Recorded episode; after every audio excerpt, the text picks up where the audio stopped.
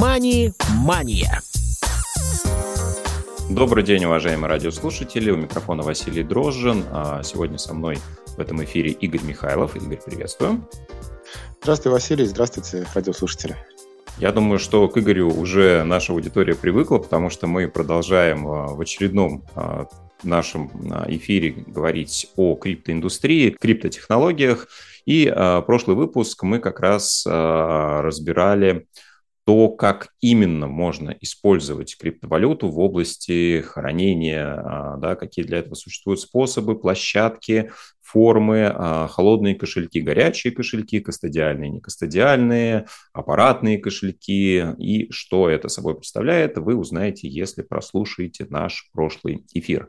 Но у меня, Игорь, а, вот какой к тебе вопрос. Ведь, безусловно, есть в разных способах какие-то свои преимущества, недостатки, а если мы сосредоточимся на том, да, что проще может быть начинающему, что безопаснее, да, а, что удобнее тем, кто часто совершает операции, что, наоборот, не очень удобно.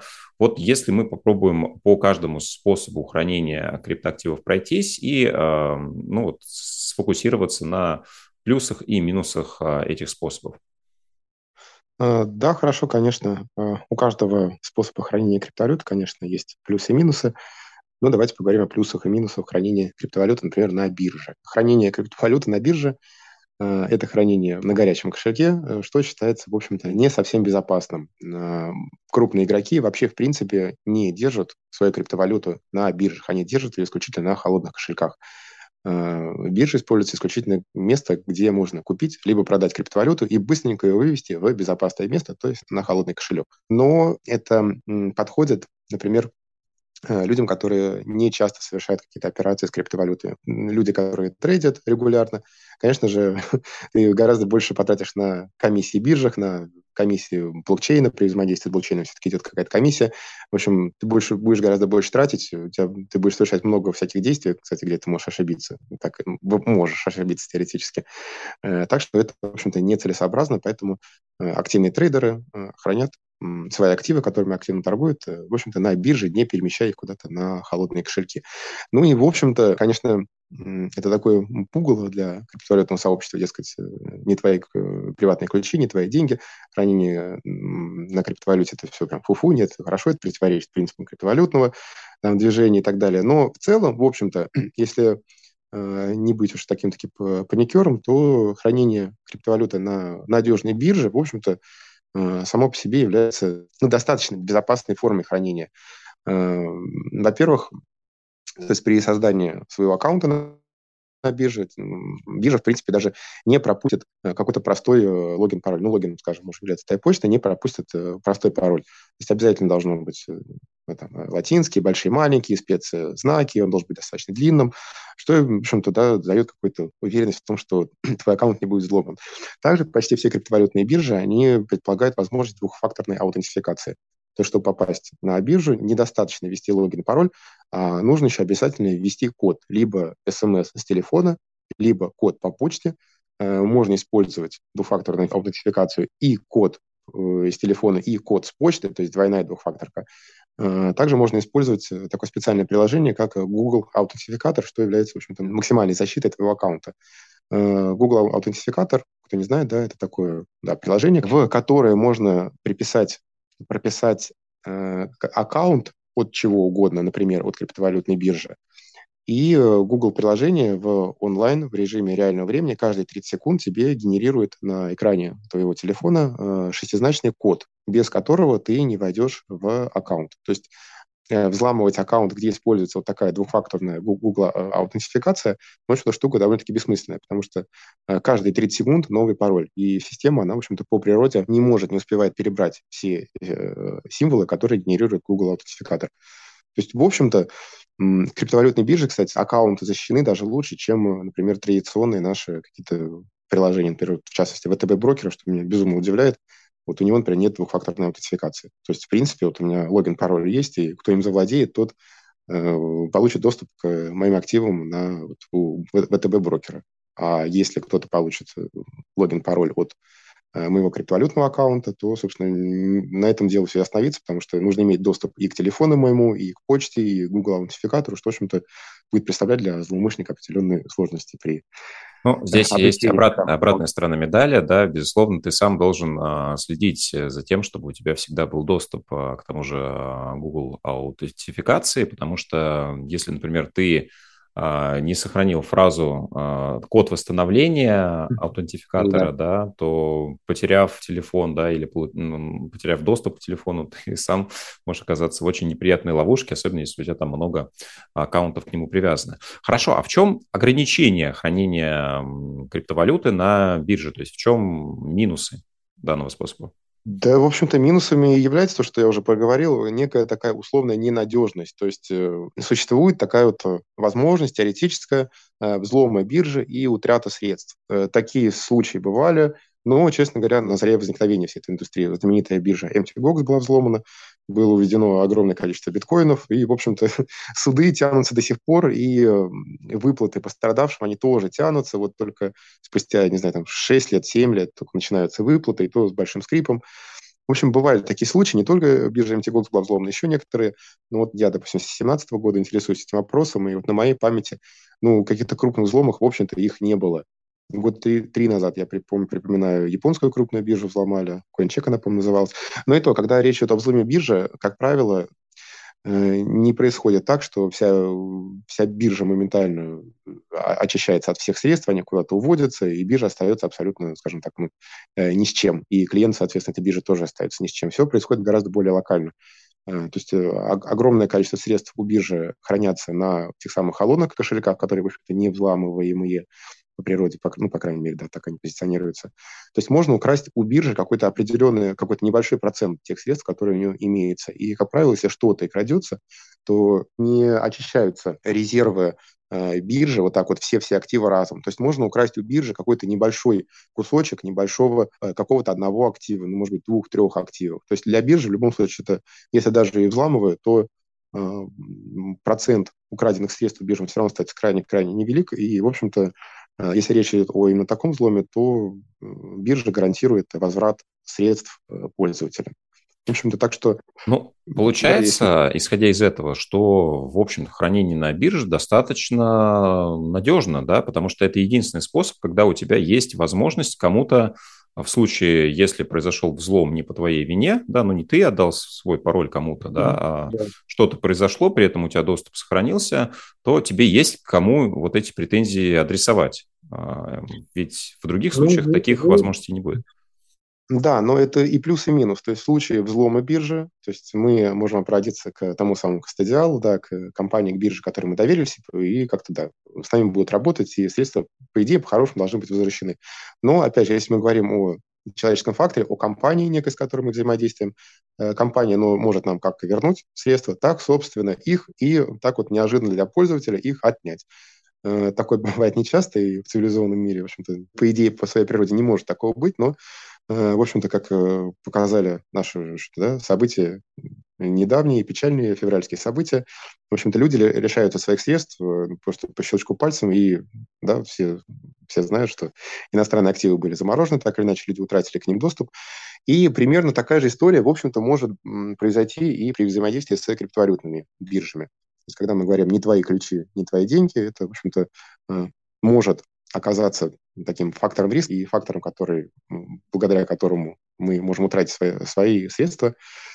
Это, в общем-то, да, это решение компании о, например, аннигиляции счета, о блокировке счета твоего и так далее, блокировке аккаунта. Но, э, если, опять же, тут э, на практике такого, в общем-то, не произошло. Если пользователь не будет лезть на американские биржи, максимально зарегулированные, если не будет проходить процедура да, KYC, если не будет загружать свои паспортные данные, э, если будет использовать крупные международные, но офшорные компании, то, в общем-то, риски, конечно, остаются такие инфраструктурные, но даже пока, несмотря на все эти прошедшие события неприятные, мягко говоря, э, в общем-то, по факту россияне, у которых есть криптовалюты, которые хранят их на биржах, на крупных международных, в общем-то, на данный момент э, вот у них с их активами дела обстоят гораздо лучше, нежели с владельцами традиционных активов, на, э, с которыми они взаимодействовали через э, традиционных брокеров.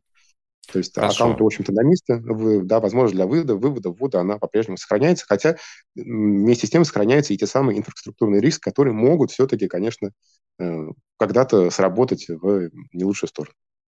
Давай попробуем подвести итоги по биржам. То есть получается, что с одной стороны достаточно хорошая форма защищенности а, при а, регистрации аккаунта, когда ты а, вводишь логин, пароль, у тебя есть дополнительные методы подтверждения, да, будь то сообщение из SMS, а, будь то код, пришедший на почту, будь то Google аутентификатор. Плюс к тому ты не связан тем, чтобы создавать отдельный кошелек да, для тех, кто не любит заморачиваться. Вот допустим, на бирже купил какую-то криптовалюту и забыл, она вот у тебя там хранится, у тебя есть логин, пароль, и тебе этого достаточно. Mm-hmm. То есть для какой-то части аудитории это может показаться, ну, удобным способом.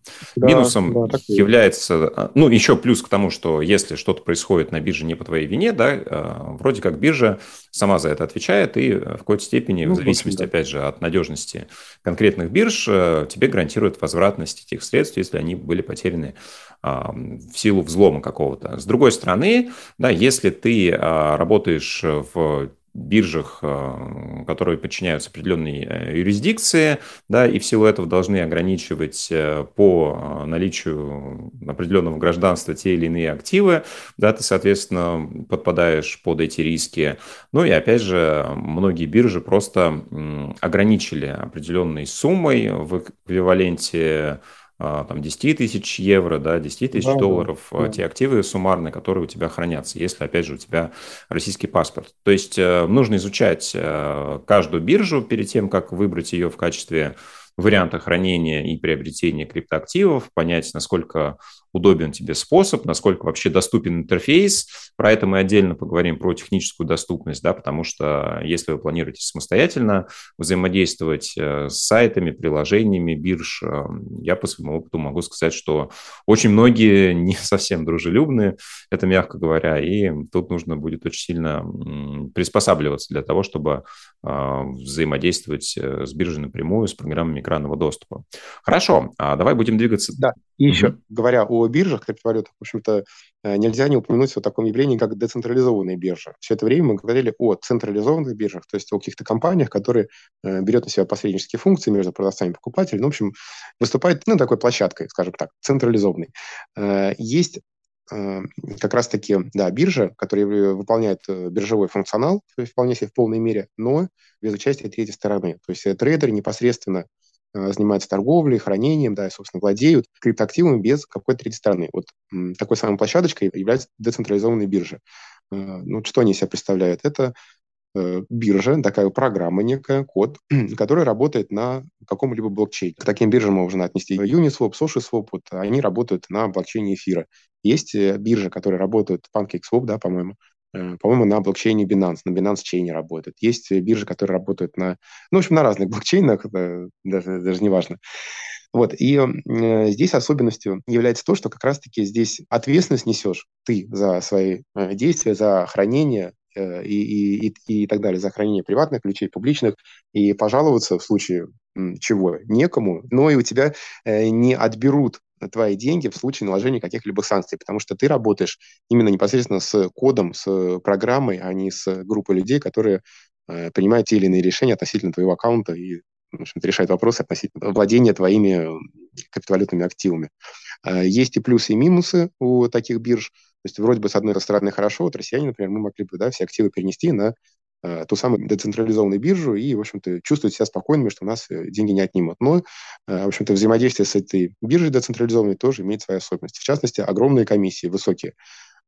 При любой транзакции на блокчейне эфира, по крайней мере, раньше, Сейчас э, стоимость немножко упала взаимодействие с блокчейном, но все равно вот раньше, когда, особенно когда пик, когда хайп, когда все активно покупают, продают, и любые действия на децентрализованной бирже, они, в общем-то, предполагают непосредственное взаимодействие с блокчейном. Если на централизованных биржах мы просто циферки меняем одни на другие, и в блокчейне ничего не происходит, то на децентрализованной бирже э, мы работаем непосредственно с блокчейном, мы по факту совершаем транзакции от пользователя к пользователю. Это нагружает сеть, но это позволяет именно непосредственно передавать активы от пользователя к пользователю.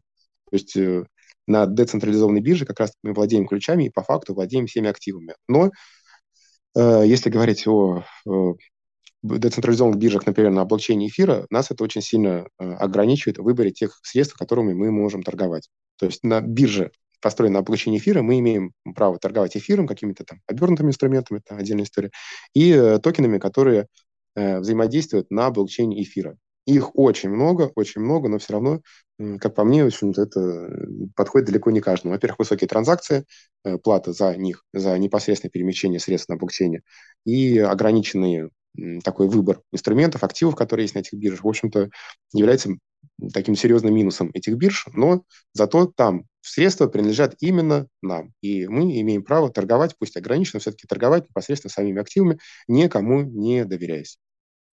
Ну, то есть главное отличие – это не какая-то структура, созданная э, людьми да. с целью определенной выгоды для себя, а просто некий алгоритм, да, который да, выполняет да. функции биржи.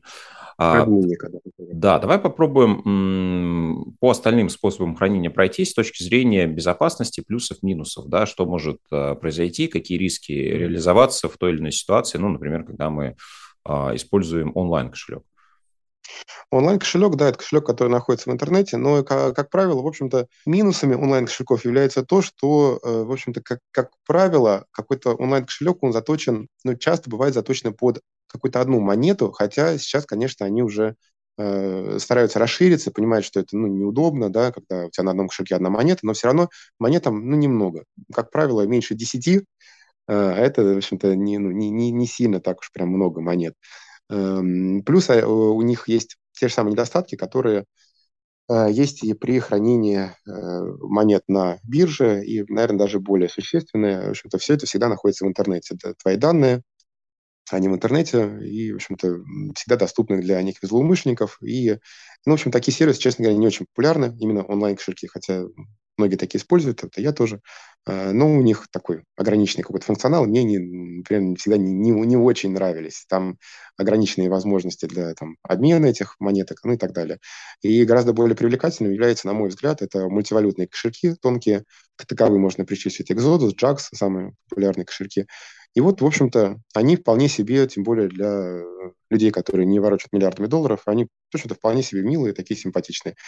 Э, позволяют взаимодействовать с большим количеством блокчейнов, всевозможных блокчейнов эфира, блокчейнов лайткоина, доджкоина, Zcash, Dash, там в общем, все популярные монеты, они есть, плюс куча токенов, э, э, которые взаимодействуют на блокчейне эфира. В общем-то, на таком средненьком стандартном мультивалютном кошельке около сотни активов, в общем-то, которые удовлетворят ну, практически любого такого пользователя, холдера, и даже, в общем-то, в общем, да, человека, который э, хочет, чтобы у него был достаточно большой э, ассортимент инструментов. В общем, мультивалютный кошелек является очень вполне себе хорошим решением. Э, минусом этого кошелька является, ну, любого мультивалютного кошелька является э, то, что он устанавливается на телефон либо на десктоп какой-то, и когда телефон является включенным, компьютер включенным, э, опять-таки есть доступ у злоумышленников к твоим криптовалютам, которые могут залезть и вывести твои деньги. Э, но опять же, есть некая система защиты у таких кошельков, ну, например, там пин-код. То есть без знания пин-кода э, эти средства ты не выведешь. Насколько серьезной защитой является пин-код у злоумышленников, сказать сложно, но, в общем-то, какая-то, какая-никакая защита, она предусмотрена вполне себе. Кстати, да, разговаривая о криптовалютных кошельках, мы забыли упомянуть о том, что на современных смарт-модах э, уже устанавливаются на физическом уровне некие аналоги холодных кошельков, то есть некий отдельный такой модуль с отдельной памятью, с отдельным софтом, Э, в общем-то, который ну, является неким вполне себе таким аналогом, удобным, хорошим, надежным аналогом холодного кошелька. То есть криптовалюта проникает в реальный мир все больше и больше, и на современных смартфонах уже вполне себе вот даже нет необходимости ставить какие-то сторонние приложения, а туда уже все вшито на уровне, даже не на уровне софта, а на уровне железа. Туда вшиты уже э, криптовалютные холодные кошельки.